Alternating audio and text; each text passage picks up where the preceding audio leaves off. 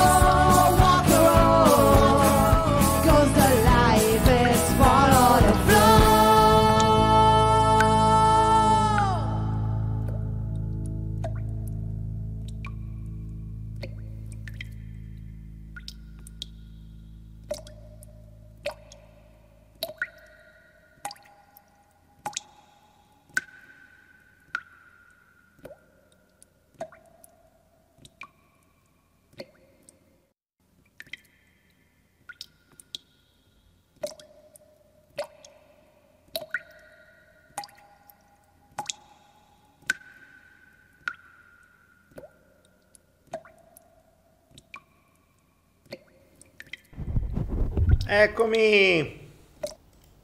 No, eccomi quasi, eccomi, sto per apparire. Ehm, sono quasi. Eccolo qua. Ah, eccomi qua, ce l'ho fatta, ce l'ho fatta, ce l'ho fatta. Scusate, nel frattempo stavo comprando Bitcoin. Così. Ciao, giusto così, mi ero distratto un attimo a fare un'operazione. Ho smaltito il momento cazzo, ho metabolizzato e detto, vabbè. Nel frattempo c'era un piccolo spike in basso di Bitcoin e ho approfittato per prendere qualcosa in leva, così via. Ci guadagniamo una mezza serata pure stasera mentre chiacchieriamo con voi. Se no, cioè, fanno le cose gratis, però da qualche parte devono entrare, devono uscire qualche soldino, no? Quindi vediamo un po' di prendere qualcosina dalle, dalle cripto, dalle cripto, dalle cripto. Allora, vediamo un po'. Vediamo un po'. Vediamo se mi sentite. Dove sta? Eccolo al buio. Ah, anybody's there? Ok, ci sono, ci sono. Ok, grazie ragazzi. Bene. Allora, vi ricordo che troppo alto l'audio. Prova. Troppo. Prova, prova, prova, prova. Vi ricordo che se volete potete donare i bit e diventare i bit leader. Ci abbiamo sempre Mariana Salomo dall'altra volta con 1000 che eh, per adesso è intoccabile su, poi c'è Dynamart per Stefanelate con 200 e 200, potete ovviamente eh, fare questi, queste donazioni, questi bit che sono pochi spicci, credo che ogni bit valga boh, forse un centesimo, dice ma cazzata comunque. così, giusto così per sostenere il canale, sostenere gli sforzi, sostenere il tempo, sostenere il sonno che non dormo per stare qua con voi. Oggi, oggi lo sento un po' pesantuccio, in effetti. In più pure il momento e via. Ehm... Michael poi dice Daniele che hai fatto al lago di Fimona? Raccontacelo. Non si può. Questa non ve la posso raccontare, raga. Questo qui rimane un momento cazzo di cui vi sono veramente grato perché è assolutamente coerente con il momento attuale e con tutte le scoperte di questi giorni su me stesso. Eh, ma questa non ve la posso raccontare, è troppo personale. Per cui resterà un segreto come, come il Flow 86 che è scomparso. Ci saranno. Il, ricordare ragazzi: pane, circo, miracoli e misteri. Questo è il segreto. Quindi, questo è uno dei misteri. Il circo ve lo do, si cazzeggia, eccetera. I miracoli li facciamo, c'è gente che ha cambiato la sua vita, c'è gente che mi ringrazia, ci sono poi gli spettatori ombra che magari non vedi mai qui e poi magari ti scrivono e ti dicono qualcosa che ti apre il cuore, ti fa, ti fa andare avanti, un po' come anche come avete fatto poi con, con quel video di sorpresa del non compleanno che avete fatto che è veramente bello. E, ehm, il circo, abbiamo detto, ce l'abbiamo. Il pane, beh, il pane con tutte le informazioni, la conoscenza è veramente pane quotidiano. Poi, se mettiamo anche le informazioni su investimenti e cose varie, diventa proprio pane vero e proprio, quindi ce l'abbiamo tutti. I misteri mancavano, i misteri abbiamo un flow che è scomparso e che nessuno sa, tranne quelli che sono stati in diretta, di che cosa si è parlato, il flow 86 che è un, è un mistero e rimarrà un mistero. E adesso c'è questo flow 117 in cui mm, c'è questo mio personale momento cazzo che non vi posso dire. Ragazzi, anche io ho dei segreti. Adesso qualcuno dirà, non sei coerente perché tu avevi detto che... io quanto mi fa ridere. oh, mamma mia ragazzi. E ora un sacco. Ultimamente, guardate, sono passato dai momenti di sconforto in cui dicevo, vabbè, ma sto mondo sta andando così. Ormai, quando poi comprendi te la ridi perché, cioè, ridi di ridi del fatto che tu li vedi e gli altri fanno finta di non vederlo e non lo vogliono vedere e tu, ti ridi, e tu ridi. Nikon Depa, un sacco di piramidine, grazie, grazie, grazie. DV84, il Flow 86 è il primo che ho visto in diretta per puro caso e stai ancora qua, quindi pensa quanto era potente il Flow 86. Pensa, tu il Flow 86 l'hai visto in diretta ed è stato l'unico e stai ancora qui a seguirmi. Capito? Cioè, lì c'è proprio un contratto sotto. ah, Dio. Matteo Seraglia dice: come si fa a creare nuove fonti dopaminiche e reimpostare quelle disfunzionali? Um, bella domanda. Non lo so. Bisognerebbe provare. Mm, guarda, in realtà io sto facendo una cosa. Eh, una cosa opposta. Cioè, una volta che mi sono fatto la mia scala delle fonti dopaminiche, mi sono reso conto che quelle più potenti non le usavo più. Cioè, non c'erano più. Non c'erano più. E, ehm, di cui tra l'altro, detto tra noi, l'evento cazzo del lago di Fimon si lega alla fonte dopaminica per eccellenza. Ecco perché vi dico è, è stato tutta una sequenza e c'entrava a fagiolo proprio oggi. Proprio oggi, tra l'altro esattamente oggi. Cioè non che è successo oggi, non so sinceramente quando è successo, però potrebbe anche essere, se vado a vedere sarà stata pure la stessa data. Devo verificare sta cosa che potrebbe essere E per cui, mh, mm, per cui per questo vi dicevo, se fate quella lista, potreste scoprire che voi magari state inseguendo dei piaceri effimeri rispetto a quelli più potenti per voi, qualunque essi siano. Eh? Eh, io mi sono reso conto di questo, per esempio, che non stavo da anni ormai, o forse da, da tanti anni, non avevo più una fonte come quella e quindi ho rivisto e corretto determinate richieste, determinati eh, piani, determinate cose per reimpostare questo. Ovviamente rivista e corretta, nel senso che adesso il tempo è cambiato, il momento è cambiato, le condizioni sono cambiate, sono cambiate tante cose, ma mh, mm, ho una fonte ed è una fonte molto potente, cioè era la fonte per eccellenza più potente. Certo, non è detto che sia sempre semplice trovarla, però una cosa è and- muoversi verso qualcosa che vi fa star bene, ma mm, sì, più o meno. Una cosa è muoversi verso la fonte, cioè le fonti più grandi. Cioè, come di, se io sono un cercatore d'oro, ok? E eh, devo, sma- devo sbattermi a scavare e zappare dentro le montagne per recuperare un po' d'oro, a parità di scavare e zappare, se permetti, vado a cercare l'oro dentro una miniera con un filone bello grosso, invece di andare a cercare l'oro dentro una montagna e una miniera dove trovi una pagliuzza ogni tanto, perché il mio lavoro rimane sempre lo stesso, cioè devo sempre stare lì a scavare e a zappare e a fare. Però quando trovo, trovo una pepita grossa così, invece che di là a parità di lavoro trovo una pagliuzza. Quindi la pagliuzza di piacere potrebbe comportare lo stesso impegno della, del vriccione, come si suol dire, del pepitone di piacere. E questa cosa qui va compresa e va compresa il prima possibile. Eh, me ne sono reso conto io ultimamente. Cioè a volte potremmo essere convinti di inseguire delle fonti di piacere che magari ci sono state inserite dalla società, cioè per assurdo, te ne dico la prima che mi viene in mente, no? Io potrei magari farmi un culo quanto una casa, lavorare un sacco di tempo per poi avere il Rolex, perché sono convinto che il Rolex è un obiettivo, è figo, mi darà tono, mi farà sentire sicuro, eccetera ma alla fine è un cazzo di orologetto di merda che neanche riesce a tenere l'orario buono. Quindi potresti aver fatto, potresti esserti impegnato tanto tempo per avere qualcosa che credevi ti desse piacere e alla fine ti dà solo l'orario. Capi? È, è manco giusto.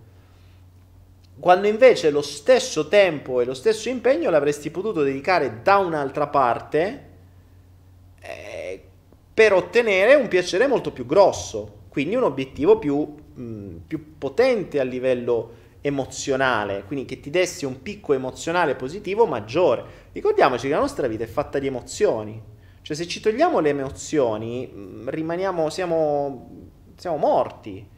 Quindi cerchiamo di inseguire o di cercare le fonti di emozioni più potenti invece che quelle più effimere, più inutili o quelle dettate dal sistema che ci fanno convincere che molta gente insegue il cibo, per esempio. Che assurdo! Cioè il cibo, per quanto fonte di dopamina, è... cioè, dai, c'è gente che veramente vive per mangiare, cioè la, campa per mangiare. Cioè, la mattina lavora, la sera magna. Eh, non a caso vedete l'apoteosi delle foto su Instagram del cibo. Cioè, non è che creano, cioè, non ci sono più degli stimoli di emozione. Cioè, ormai è un'apoteosi di cibo e basta eh, gattini e quattro cose. Cioè. Allora, se, se io penso che una persona stia immortalando un momento emozionale e mai immortalato una matriciana, eh, posso capire come va avanti la vita tua. Cioè, eh, mi metti a tazzina di caffè la mattina o bombolone, ho capito. E quindi questa è la tua emozione. Questo è il tuo picco emozionale. Ah, che vita. Capisci? Quindi mh, riflettiamoci perché se siamo arrivati che la nostra emozione ci viene data dal bombolone la mattina e dal cacio e pepe la sera, forse eh, per carità, niente da dire al bombolone, al caffè, al cacio e pepe, però potrebbero esserci nel mondo delle fonti un po' più carine, cioè anche più potenti, vi dico la verità, eh? cioè potrebbero darvi delle emozioni più potenti. Alla fine, ragazzi, c'è poco da dire, cioè quando... Mm, ecco, vi, vi istigo a fare questo esercizio, vi istigo a fare questo esercizio, che questo esercizio è quello che... Um, si usa come ba- che usavo io come base. Ah, qui vi do veramente una perla, va. Facciamo così, vi do, vi do un bel lavoro da fare. Allora, Twitch lo usiamo per questo. Visto che qualcuno mi aveva parlato di missione e cose varie, c'era un lavoro che io facevo nei corsi quelli più avanzati a sei giorni in mezzo alle montagne, dove si lavorava da mattina a notte incessantemente. Ed era il lavoro appunto sulla missione, cioè capire cacchio vuoi fare nella vita? Per fare questo, io gli facevo fare prima un esercizio a monte, ovvero, e vi propongo di farlo e vi garantisco che non sarà facile, ve lo garantisco, ve lo chiedo per la prossima settimana. Prendete il vostro bravo quaderno, ascoltatemi bene, questo è un esercizio davvero importante. Mm Dedicateci il giusto tempo, avete una settimana, avete tutto il tempo, fatelo. Prendete il vostro quaderno e dividete la pagina. Uh, allora, vediamo se. Fatemi ricordare, anzi, fatemelo fare nuovo. Vediamo se trovo un quaderno sotto mano. Allora, facciamo così. Ipotizziamo che questo sia il quaderno, no? mettete la pagina in, in orizzontale, quindi è più larga, e la dividete, ehm, vediamo, se in due o in tre, fatemi pensare. Allora, qui ci mettiamo questo, e qui ci mettiamo questo, sì. Allora, fate questo, dividete la pagina così, cioè praticamente tre quarti della pagina la lasciate per scrivere, poi qui fate due colonne, una qui e una qua, ok? Quindi dividete uno, 2 e poi tutto 3. Cosa fate? Nello spazio più largo dovete scrivermi almeno, almeno 20, almeno 20 degli eventi più belli della vostra vita, cioè quelli che vi hanno dato in assoluto più piacere, ehm, quelli che vi hanno emozionato di più, quindi quelli che vi hanno dato l'emozione positiva migliore quindi più importante. Da quando siete nati a oggi? Potrebbe essere qualunque cosa, eh? potrebbe essere la prima volta che avete visto un fiore sbocciare, la prima volta che avete fatto sesso, il primo bacio, la laurea, una vittoria, quello che è. Ognuno avrà le sue. Voi mi direte, minchia, 20 non è mica facile. Se non avete 20 emozioni positive durante una vita, sparatele. Perché? Sarà difficile ricordarle. Il che è già preoccupante, perché ricordate benissimo le negative, ma tendete a dimenticare le positive ma 20 vi garantisco che ce le avete. Questo fu un esercizio che quando lo feci io mi sconvolse dal risultato, mi sconvolse, poi vi dico perché. Quindi qua scrivete l'evento, ovviamente non è che dovete stare a scrivere tutto l'evento, eh, serve a voi, non è che servono a me, serve, servono delle parole chiave, quindi che ne so, uh, il momento della laurea, ok? Quindi parole chiave che rievocano l'evento. In questa seconda colonna scrivete l'emozione che avete vissuto o date un nome all'emozione. Quindi, so, ehm, può essere, eh, che ne so, piacere, eh, passione, mh, mm, vittoria, eh, quello che è, insomma, mh, mm, il uh, piacere, ho già detto, eh, ehm, insomma, l'emozione che vivete, ok? ad esempio per me la introspezione, silenzio. Il silenzio è un'emozione, per me il silenzio è un'emozione, ma non inteso come silenzio che c'è silenzio fuori, proprio il silenzio interiore, cioè quel silenzio in cui riesci a sentire tutto ed è bellissimo. Infatti mi emoziona solo il pensiero. Quindi qua mettete l'emozione. Qua mettete il bisogno o il valore che è stato soddisfatto. Cosa vuol dire? Um, la che ne so, eccitazione perché ho vinto una gara, quindi gara di motocross, quello che è. Vittoria, eccitazione. Quindi eccitazione diventa la, la sensazione fisica, o meglio, l'emozione più che la sensazione fisica. Qui potete mettere competizione, per esempio, oppure sfida, cioè che è il valore che ha soddisfatto il fatto di aver vinto quella gara. Uh, prima volta che ho baciato una persona. So. Può essere piacere, può essere eccitazione, può essere quello che è, però ad esempio il valore potrebbe essere accettazione, cioè quella persona mi ha accettato. Oppure potrebbe essere sesso, no? Beh, se poi ve la dà dopo, ok, vabbè. No, se soltanto un bacio magari no. Insomma, quello che sia. Quindi la cosa fondamentale è che evento, sensazione fisica, per sensazione fisica potete fare anche un'altra cosa un po' più specifica se avete fatto PNL e scrivere sia l'emozione, quindi il nome che date alla sensazione, sia la vera e propria sensazione fisica. Quindi potete dire, che ne so, mh, passione e poi descrivere la passione, quindi calore rosso all'altezza del cuore che ruota davanti, che ruota in avanti orario, ok? Molto più specifico. Questo potrebbe servirvi, perché potreste vedere che molte cose diventano simili. E ne fate 20 così, ne fate 20. Sapete cosa scoprirete? Scopri- almeno 20, eh, perché ne potreste fare anche mm, eh, ne potreste fare anche molti di più, cioè avete 30, 40 meglio. Sapete cosa scoprirete alla fine? Vi faccio una previsione. Scoprirete che quei 20, 30, 40 eventi che scriverete si racchiuderanno in 3-4 macro gruppi, i quali tenderanno tutti verso le stesse sensazioni e verso le stesse soddisfazioni dei valori. E capirete che le cose che vi hanno colpito di più e vi hanno fatto stare meglio nella vostra vita, spesso e volentieri non sono quelle che state inseguendo. Non lo sono. Io ci ho messo 45 anni per capirlo. Eh, quando feci questo lavoro per la prima volta mi resi conto... Mm, sotto. Quale spazio sotto?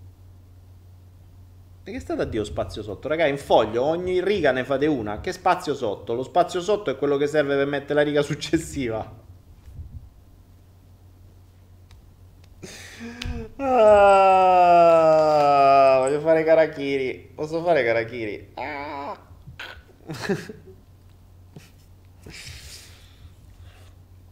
Dicevo, quello che... Spazio sotto.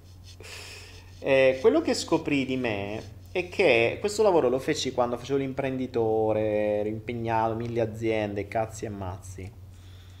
E mi resi conto che le sensazioni e le emozioni più belle della mia vita io le vissi nella maggior parte dei casi in momenti in posti naturali, da solo, spesso sul mare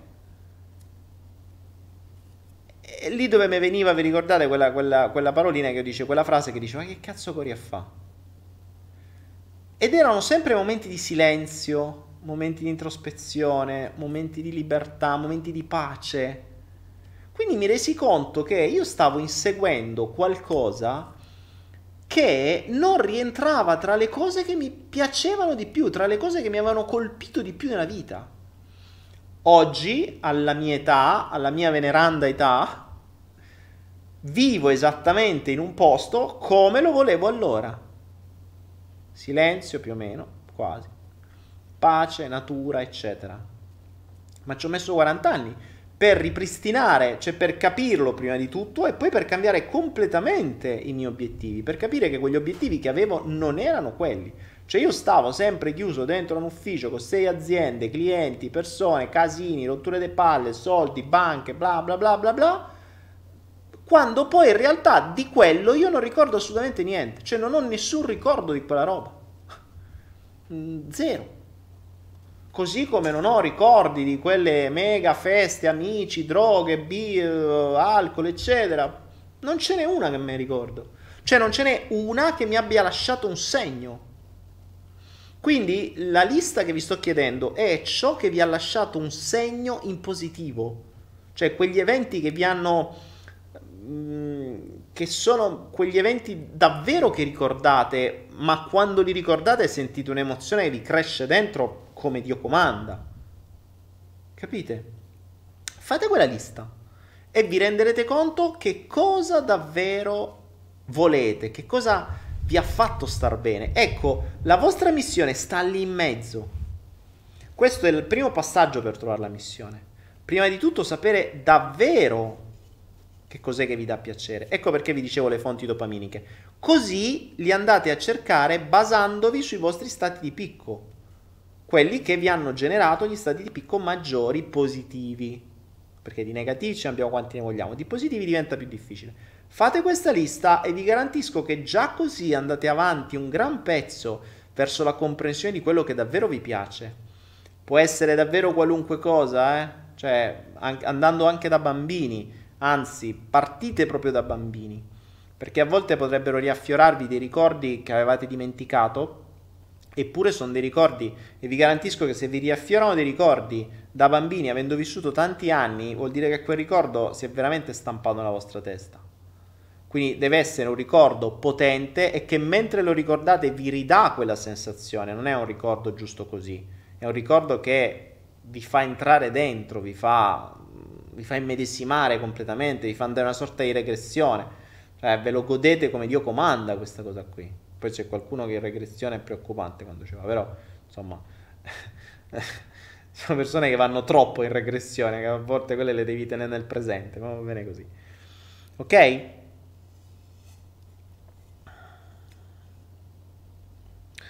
Um, oh, ovviamente, ragazzi, vi ripeto, non è semplicissimo, eh? non è detto che vi vengano così come niente. Questo è un lavoro che si faceva in ore, se non in mezze giornate, immersi nella natura, da soli, senza rotture di palle, con il modo di stare dentro se stessi. Cioè, non è una cosa che mentre parlo tirate fuori le emozioni. Sì, è eh, belli di casa.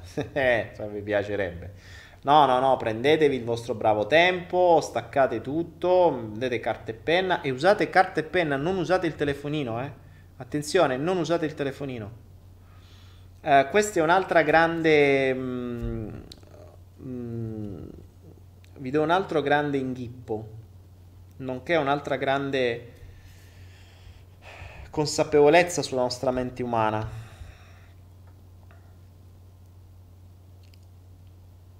Vi stanno facendo mh, mm, sempre di più digitalizzare. Ormai la gente scrive tutto sul telefonino. E non è la stessa cosa che scrivere a penna, cioè non scrivi a me, scrive con la penna intendo. Non è per niente la stessa cosa per la nostra mente, perché schiacciare dei tasti non è la stessa cosa che usare la grafia. La grafia è una cosa completamente personale e mostra tanto della persona. Nella grafia noi possiamo mettere noi stessi, nello schiacciare dei tasti no. Inoltre, scrivere collega le due parti, i due emisferi, collega il razionale e l'emotivo. Questo permette di aiutarci a razionalizzare le emozioni se scriviamo. Se scriviamo, brava penna e carta. Infatti io non vi ho detto fate un file Excel, vi ho detto prendete carta e penna. E quando vi dico prendete carta e penna, non vuol dire ah vabbè, mo me lo scrivo sul mio telefonino. No, non funziona così. Non lo scrivete su Word. È completamente diverso questo è un altro dei sistemi di condizionamento che servono per snaturarvi sempre di più e per dividere anche sempre di più il vostro cervello, quindi per far sì che le due parti vadano sempre meno in contatto tra di loro. La scrittura è un metodo per farlo. Se avete visto The Butterfly Effect, in Butterfly Effect lui usa proprio la scrittura per fare questo. Butterfly Effect è un po' un capolavoro secondo me. È molto bello come film, mh, mm, sembra quasi di fantascienza, ma mm, o meglio un fantasy. No, neanche un fantasy, più di fantascienza. E ci sono, ci sono delle, delle, cose molto importanti dentro, dentro il Butterfly Effect. Questa cosa della scrittura lì la troviamo dentro un film, ma ci sono altre evidenze anche molto più eh, importanti e di cui ho anche esperienza personale. Io sono mh, mm, uno che ama scrivere, ho sempre block notice ovunque, cioè non è che dico cagate, eh. questi sono i miei vari blocchi, pur, ave- pur vivendo in un mondo digitale, io sono pieno di blocchi e le mie cose le vedete qua, cioè le mie liste, i miei bravi to do sono, su- sono a carta i vari progetti sono qui, cioè tutto quello che vedete nasce qui dentro, non nasce su un computer, ok? ed è importante, cioè quando sono in fase creativa non uso un PC, poi magari li riporto, questo sì perché poi i quaderni me li perdo puntualmente, però la prima fase in linea di massima è sempre scritta. Eh, addirittura qui adesso non ce li ho, ce l'ho da qualche altra parte ho i fogli da disegno grandi, quelli a 3, per cui quando devo fare schemini e devo unire dei puntini, devo, devo, usare lo schema. A volte non uso neanche i fogli a 3, lo faccio direttamente sui vetri delle finestre, perché sono ancora più grandi, quei pennarelli, quelli che poi si possono cancellare. Per cui poi faccio una foto e me la tengo. Che la scrittura è fondamentale per la nostra mente, è davvero fondamentale. Quindi mi raccomando, questo lavoro non lo fate con un PC, lo fate carta e penna non a caso mi chiamo penna, cioè doveva essere proprio scritto già dall'inizio nella mia storia sta cosa delle penne.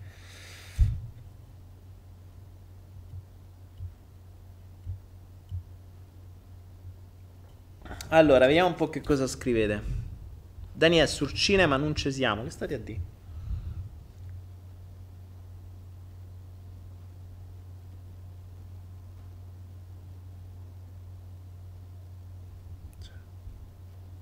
Che state a scrivere? Che state a dire, mannaia a voi? State scrivendo tutte cose brutte. Oh, nel frattempo vedo che sono aumentati i bit. Grazie Mariana, sempre la prima Mariana 1200 e poi 300 per Seforade e amico fedele altri 200. Grazie, grazie, grazie, grazie. Sempre scritto, dice Raffaele da piccola. Un bananto, scrive qualcuno. Boh, non mi piace Butterfly Effect. Eh, raga, mica può piacere a tutti.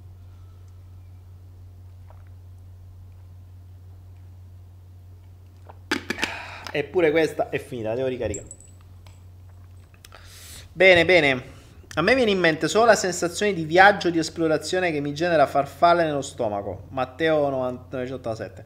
Ma ragazzi, vi ripeto, non è che la dovete fare adesso, eh. Adesso è difficile che vi venga, c'è un mondo da fare dietro, quindi state tranquilli, vi dovete prendere un po' di tranquillità. Adesso sveglio il vostro ego, uh, c'ha mille pensieri, state ascoltando, quindi non è una cosa che dovete fare adesso. Non si sente più l'audio. Come si sente più l'audio? Se dovrebbe sentire, io lo sento.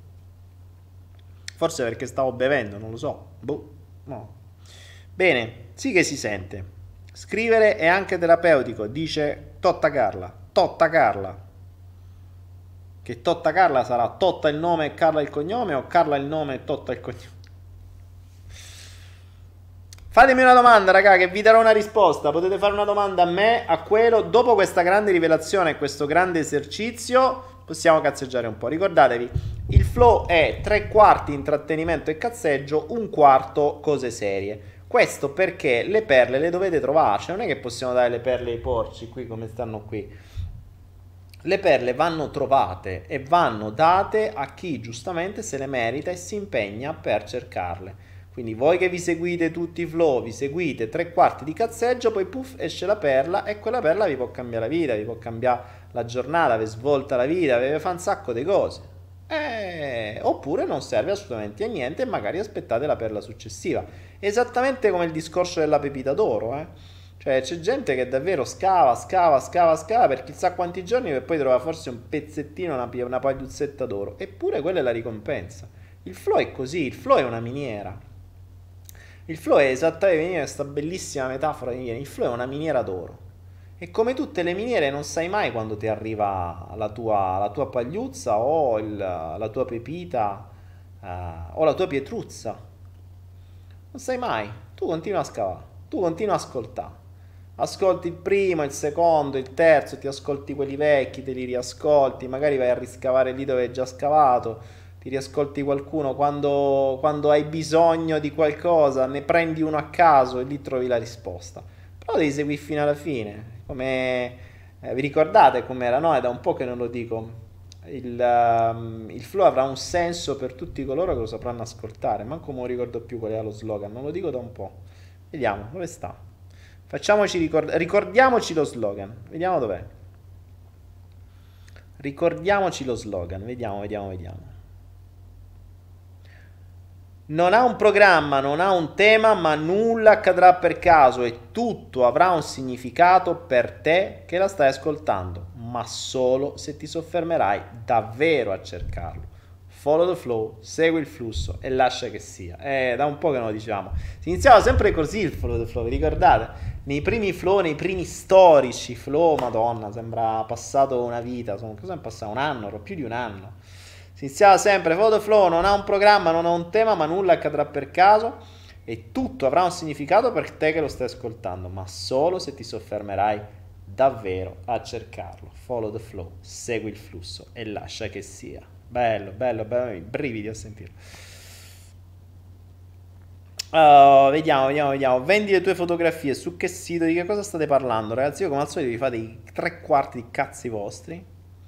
Adesso hai la sigla. Eh, adesso la sigla, è vero, è vero. Beh, vabbè, la sigla, ragazzi. Ecco, la sigla è mh, mm, una delle cose più emozionanti che abbia. Perché Caterina è riuscita a, a descrivermi in una maniera fantastica. Cioè, è, è, veramente perfetta quella sigla. È, è, una delle robe più belle che, che... Forse uno dei regali più belli che abbia mai ricevuto. Veramente bella. Se mi ascolti Caterina, grazie, grazie, grazie. Allora, Carolina Costin, sei nuova Carolina, non t'ho mai vista. Ho 21 anni e studio astronomia all'università, che figo. Però faccio cagare in matematica, perché l'universo ti mette dentro un desiderio, nel mio caso fare la ricercatrice, però non ti dà gli strumenti per realizzarlo. Ho una forte mission, quanto penso alla mia mission alzo il culo dal divano ma perché non sono nata brava in matematica? Un ancoraggio... Bella Carolina. Ehm, cioè tu vuoi fare l'astronoma? Cioè vuoi studiare le stelle? Cosa vuoi fare? E tu dici certo, senza matematica le stelle diventa un casino. Ma allora, innanzitutto non è che si nasce, Carolina, eh, non si nasce bravi in matematica o cattivi in matematica. Potrebbe darsi che tu abbia delle credenze che o degli eventi che in qualche modo ti abbiano convinta che non è così. Mm, potresti andare a vedere prima di tutto se c'è qualcosa del genere, quindi dove nasce questa, questa convinzione che tu non sia bravo in matematica. Io ero pessimo in matematica. No? cioè, allora, dipende, perché la matematica, quella, uh, quella strana, che, che, che, per me non era pratica, non riuscivo a capirla. Mentre la matematica commerciale per me è pane quotidiano. Cioè, ti, ti faccio i calcoli, rate, risconti, guadagni, con me, cose varie, in un attimo. Eppure chissà perché, cioè non è che non ero portato per la matematica, perché una matematica la capivo e un'altra no? Perché su una avevo una motivazione diversa, su una avevo una, una praticità diversa, su una avevo un metodo diverso. Potrebbe anche essere il metodo che non è funzionale per te. Infatti, quando poi ho trovato una persona che mi ha spiegato la stessa cosa in maniera diversa, l'ho capita. Ad esempio, quando mh, mm, facevo l'università, non l'ho mai finita, però ho fatto un po' di università, ho fatto economia. In economia, eh, nell'esame di economia c'è una parte di matematica, se non ricordo male. E, e, ci sono delle formule un po' complicate che non riuscivo a capire. Quando poi una persona me l'ha spiegata in un'altra maniera che andava bene per me, le ho capite e erano banalissime, eppure bastava cambiare metodo. E se studi PNL è un po' come parlare a un visivo uh, e tu sei un cinestesico, non ve capite. Magari dite la stessa cosa, ma non vi capite perché state usando due lingue diverse, due mezzi diversi, due strumenti diversi. Per cui non è che siamo incapaci in qualche materia, ci convinciamo di essere incapaci, questo sì, questo sì Per cui se ragioni su questo principio, innanzitutto switcha questa convinzione che tu non sei nata brava in matematica. Mm, è, è molto più giusto dire hai inconsciamente scelto di diventare non brava in matematica. Ora, se già cambi questa roba qui e vai un attimo indietro, puoi andare a cercare quando hai scelto di non essere brava in matematica. Attenzione, gli eventi generanti una roba del genere potrebbero essere tanti. Non so, mio padre che non era bravo e una volta mi ha detto, eh, la matematica pure io ero così. E allora a quel punto magari ti autorizza a essere come tuo padre, perché tuo padre diventa l'idolo e tu vuoi essere come lui, e quindi se lui non sapeva la matematica, la devo sapere pure io, per esempio. Ok? Ehm, oppure, che ne so, tuo fratello una volta ha sbagliato il compito e tua madre gli ha dato attenzioni, allora capisci che essere cattivi in matematica vuol dire avere attenzioni e quindi diventi cattivi in matematica. Cioè ce ne sono mille di motivazioni, però capisci bene che se tu parti da un principio, io non sono nata, io sono nata incapace in matematica, eh vabbè, sono nata, è come dire il DNA, capito? Non c'entro niente. Invece, se mi vado a cercare la motivazione per cui oggi penso una cosa del genere, diventa molto più facile. E la trovi la motivazione. Se ci pensi un attimo, poi ti verrà, o ti è già venuto o ti verrà. Lì diventa più facile. Quando hai un, un evento, una motivazione, diventa molto più facile. Perché sai già che tu in realtà non è che sei incapace, hai scelto inconsciamente da piccina qualcosa per una determinata motivazione. A volte in questo caso, per queste convinzioni banali, eh, quindi che non sono mh, mm, insomma robe vitali, potrebbe già solo il fatto di scoprirla cambiare le cose. E questo è il bello. Potrebbe già solo il fatto di scoprirla cambiare le cose. Questa è una di quelle convinzioni, se sono di questo stile qui, che potrebbero essere cambiate solo con la consapevolezza. O se non ti basta la consapevolezza, vatti a vedere il uh, corso sulla mentalità finanziaria o il corso di PNL dove c'è l'esercizio per cambiare le credenze. Quindi puoi usare l'esercizio per cambiare le credenze per una cosa del genere. Su queste cose qui è molto funzionale, è molto facile su questo.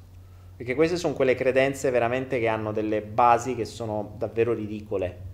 Cioè non sono credenze per la serie io non esisto, io non valgo, capisci? Sono credenze, eh, sono capace in matematica, hai, avrai qualche base presa da robe del genere in genere. Quindi pensaci, nel caso fammi sapere. Uh, 119 giorni, 117 flow, per poco era uguale. Che vuol dire?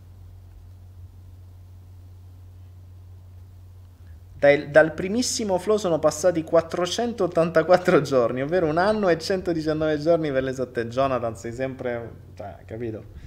Mi metti l'apostrofo dopo un al maschile, però sei preciso come pochi.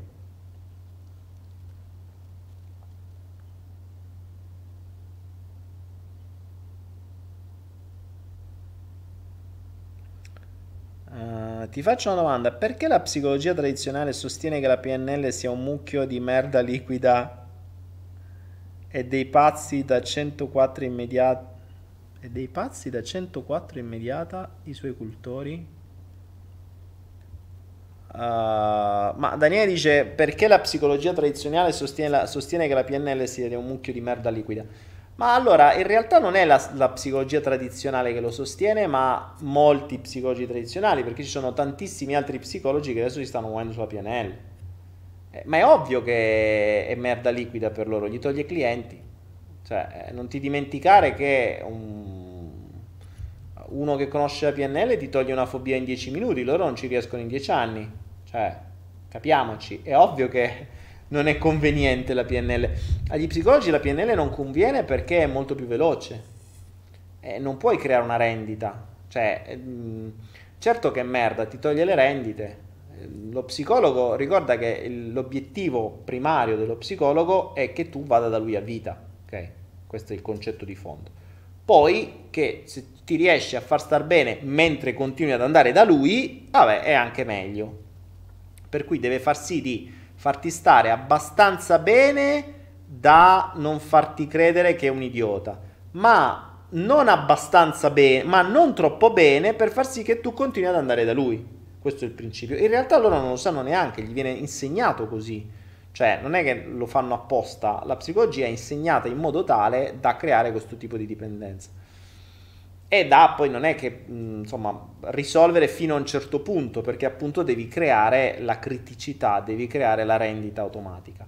Adesso gli psicologi mi diranno non sono tutti così, lo so, non sono tutti così, le eccezioni ci sono sempre, ma la base è questa, insomma, alla fine. Tra l'altro poi oggi come oggi la psicologia detto tra noi, qui ovviamente potete criticarmi e tutto quello che volete, ma secondo me la psicologia si basa su delle robe discretamente vecchie, vedi Freud, che è de- del 1800, e, e ricordiamoci che Freud è diventato Freud grazie al nipote. Qui non è che Freud noi lo prendiamo come genio della psicanalisi, ma in realtà Freud è stato lanciato dal maestro della propaganda di tutti i tempi, quindi io non so se Freud non avesse avuto uh, Berkeley, come si chiamava lui, Bernays come nipote, se qualcuno oggi studiava Freud. Probabilmente in suo curava nessuno, non l'avrebbe conosciuto nessuno e probabilmente in psicologia si starebbe studiando qualcos'altro.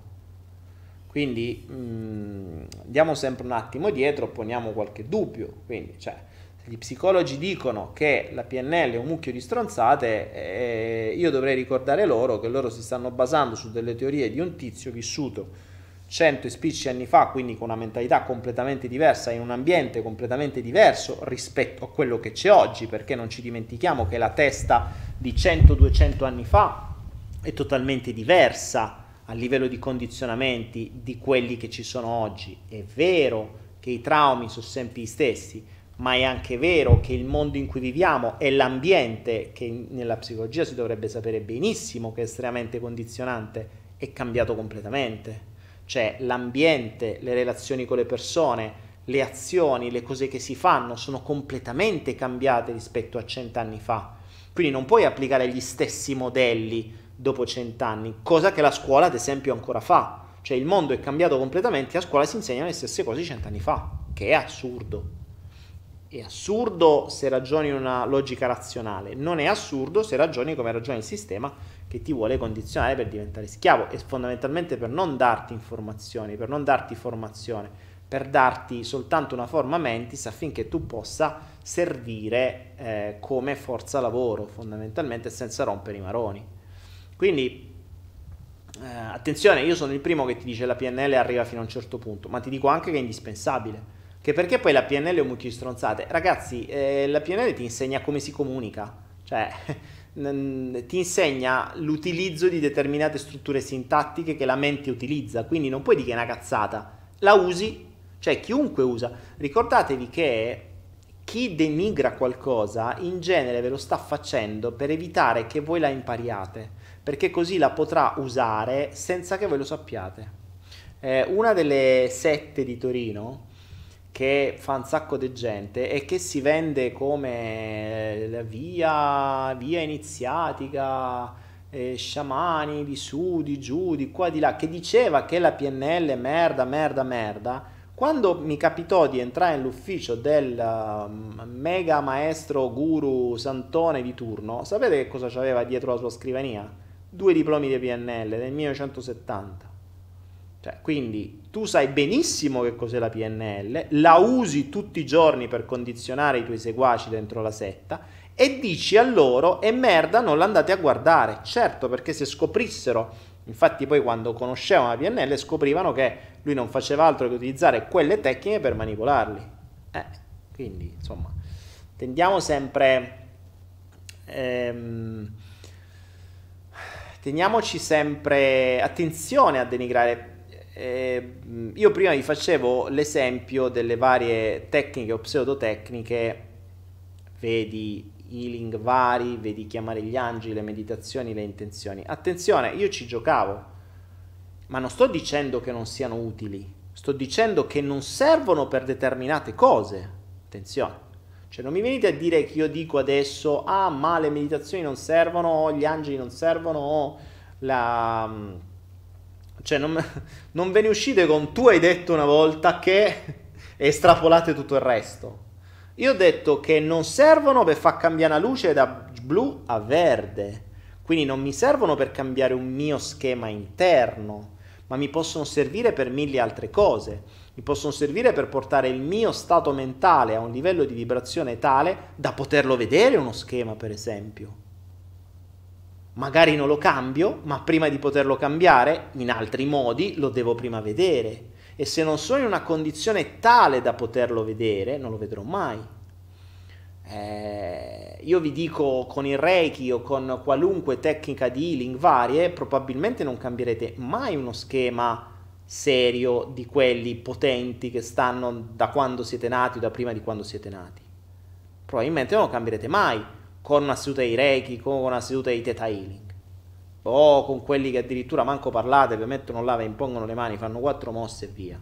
Non cambierete mai, ma durante quelle sedute potreste avere degli insight, quindi delle, delle illuminazioni, dove comprendete quello schema, perché state in un livello di abbassamento delle vibrazioni, l'ego si leva un attimo dalle palle, entrate dentro voi stessi, avete le persone che, vi, che comunque vi, vi aiutano in questo processo energetico.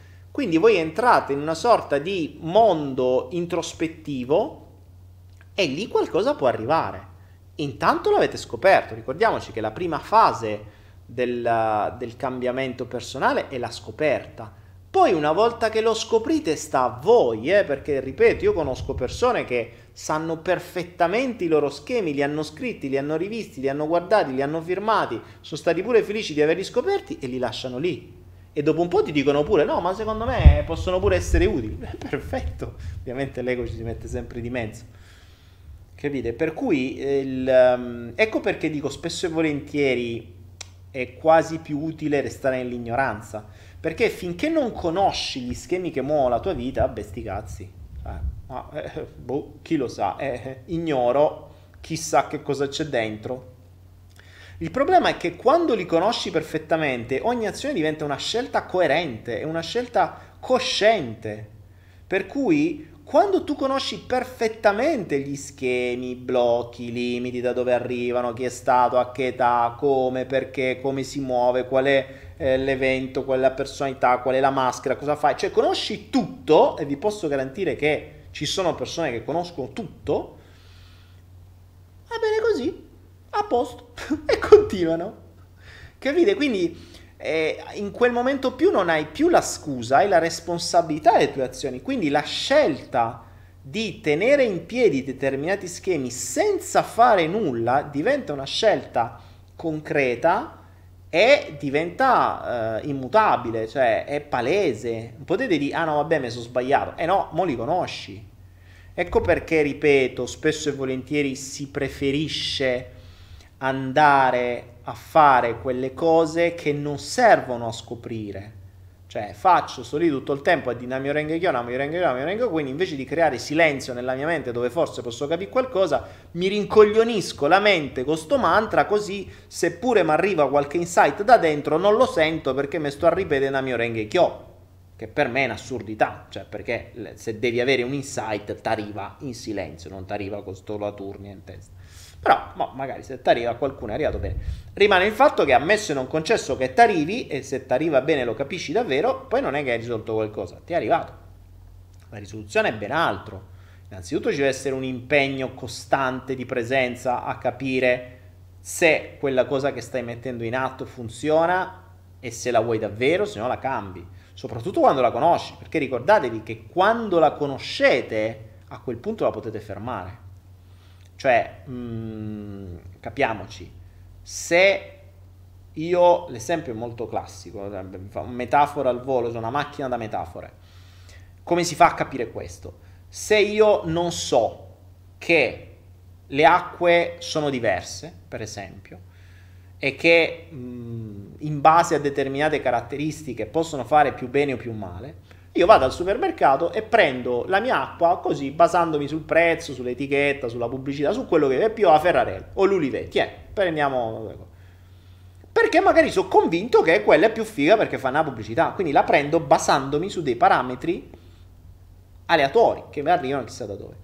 Quando invece scopro lo schema interiore che le acque hanno un residuo fisso, hanno un pH, hanno tutta una serie di caratteristiche di metalli, di cose dentro, di sostanze dentro e comprendo che se c'è tanto residuo fisso, questo residuo che poi sono pietre o sabbia, insomma comunque monnezza si ferma nei reni, potrebbe generare calcoli a lungo termine, eccetera, bla bla bla bla bla bla bla.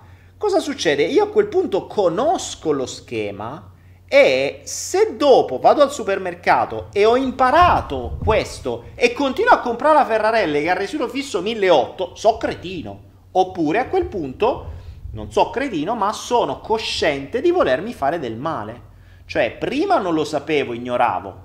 È buona, va bene. Dopo so che è merda e continuo a prenderla. A quel punto è tua responsabilità, non ci puoi fare niente poi non te lamenta che te vengono i calcoli ai reni, come è successo a mio padre dopo che io ho detto per vent'anni che bevevano acqua di merda con due grammi di residuo fisso, gli è venuto il calcolo al rene. Vagliela a fa capire. Eh. L'avevo previsto vent'anni fa, dieci anni fa io avevo previsto sta cosa. Gliel'ho detto, cambiate acqua, cambiate acqua, cambiate... Per dieci anni gliel'ho detto. Sapete quando ha cambiato acqua? Adesso, che sta quei, quei, quei cosi, che dopo che si è operato, che è stato male per chissà quanto... e sta ancora male.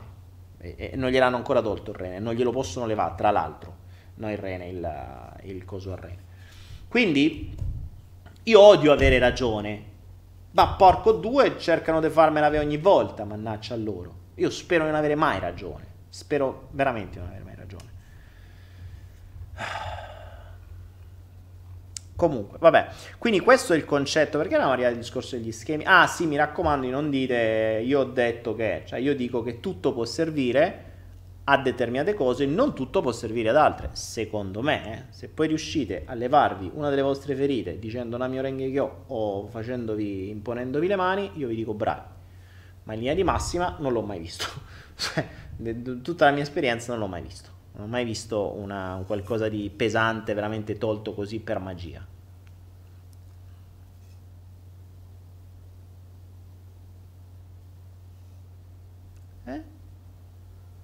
Raffaele dice Daniele esiste davvero la Monk Chat in Thailandia, una cosa come... E che è? Boh. Babila, ci ripeti il pH, residuo fisso, eccetera, come deve essere. Babila, c'è un mio video che si chiama La ricetta dell'acqua, guardatelo. Ragazzi, il residuo fisso deve essere sotto i 100, basta. Sotto i 100 milligrammi, il che vuol dire Sant'Anna. Che... Ah, se volete, guardate, allora vi do una dritta, non mi pagano una lira per questo al Lidl, se non ricordo male, c'è l'acqua Eva. È un'acqua che non costa niente ed è probabilmente migliore della Sant'Anna, della Levissima e di tutte le acque commerciali ma buone. Io prima bevevo Sant'Anna, che è comunque costosa, bevevo in Italia ovviamente, eh, ma è tra le migliori. Ho scoperto la Eva ed è ottima a livello sia di residuo fisso, sia di pH, sia di sapore è veramente ottima e la trovate all'Idol, quindi non è un'acqua da 50 centesimi a bottiglia, è un'acqua da 4 soldi ed è tra le migliori.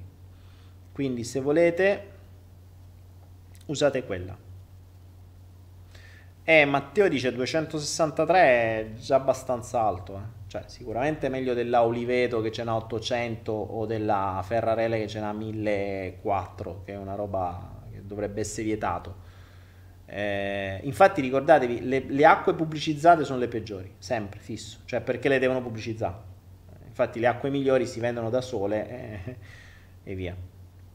Ragazzuoli, un'ora, direi che si è fatta una certa, io me ne vorrei pure andare a dormire, che oggi ho fatto ben due sbadigli durante il flow, quindi vi ho detto tutto, eh, non è una cosa carina, eh? due sbadigli durante un flow non è per niente carino.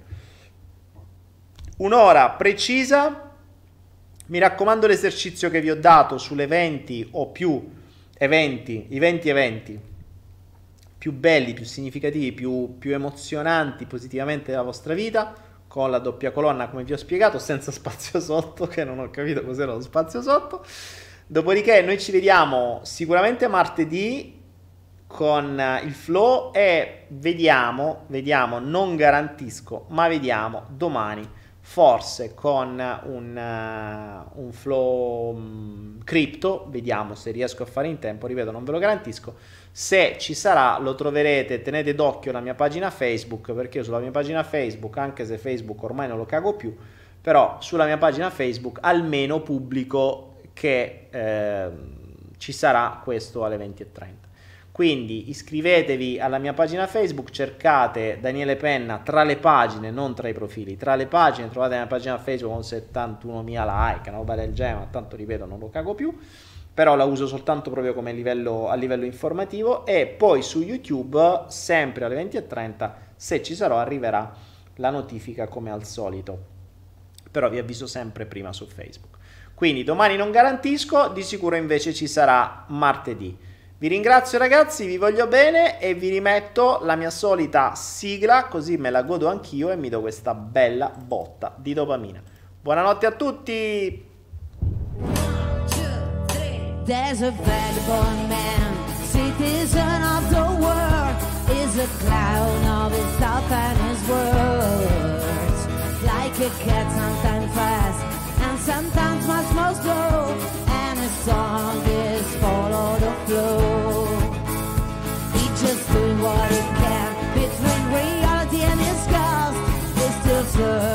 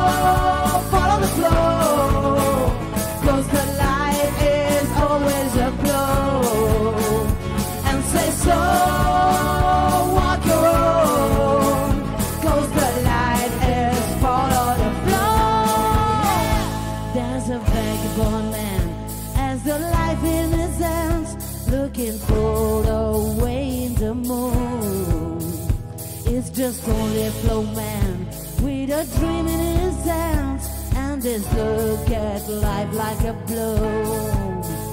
And says, Go, follow the flow.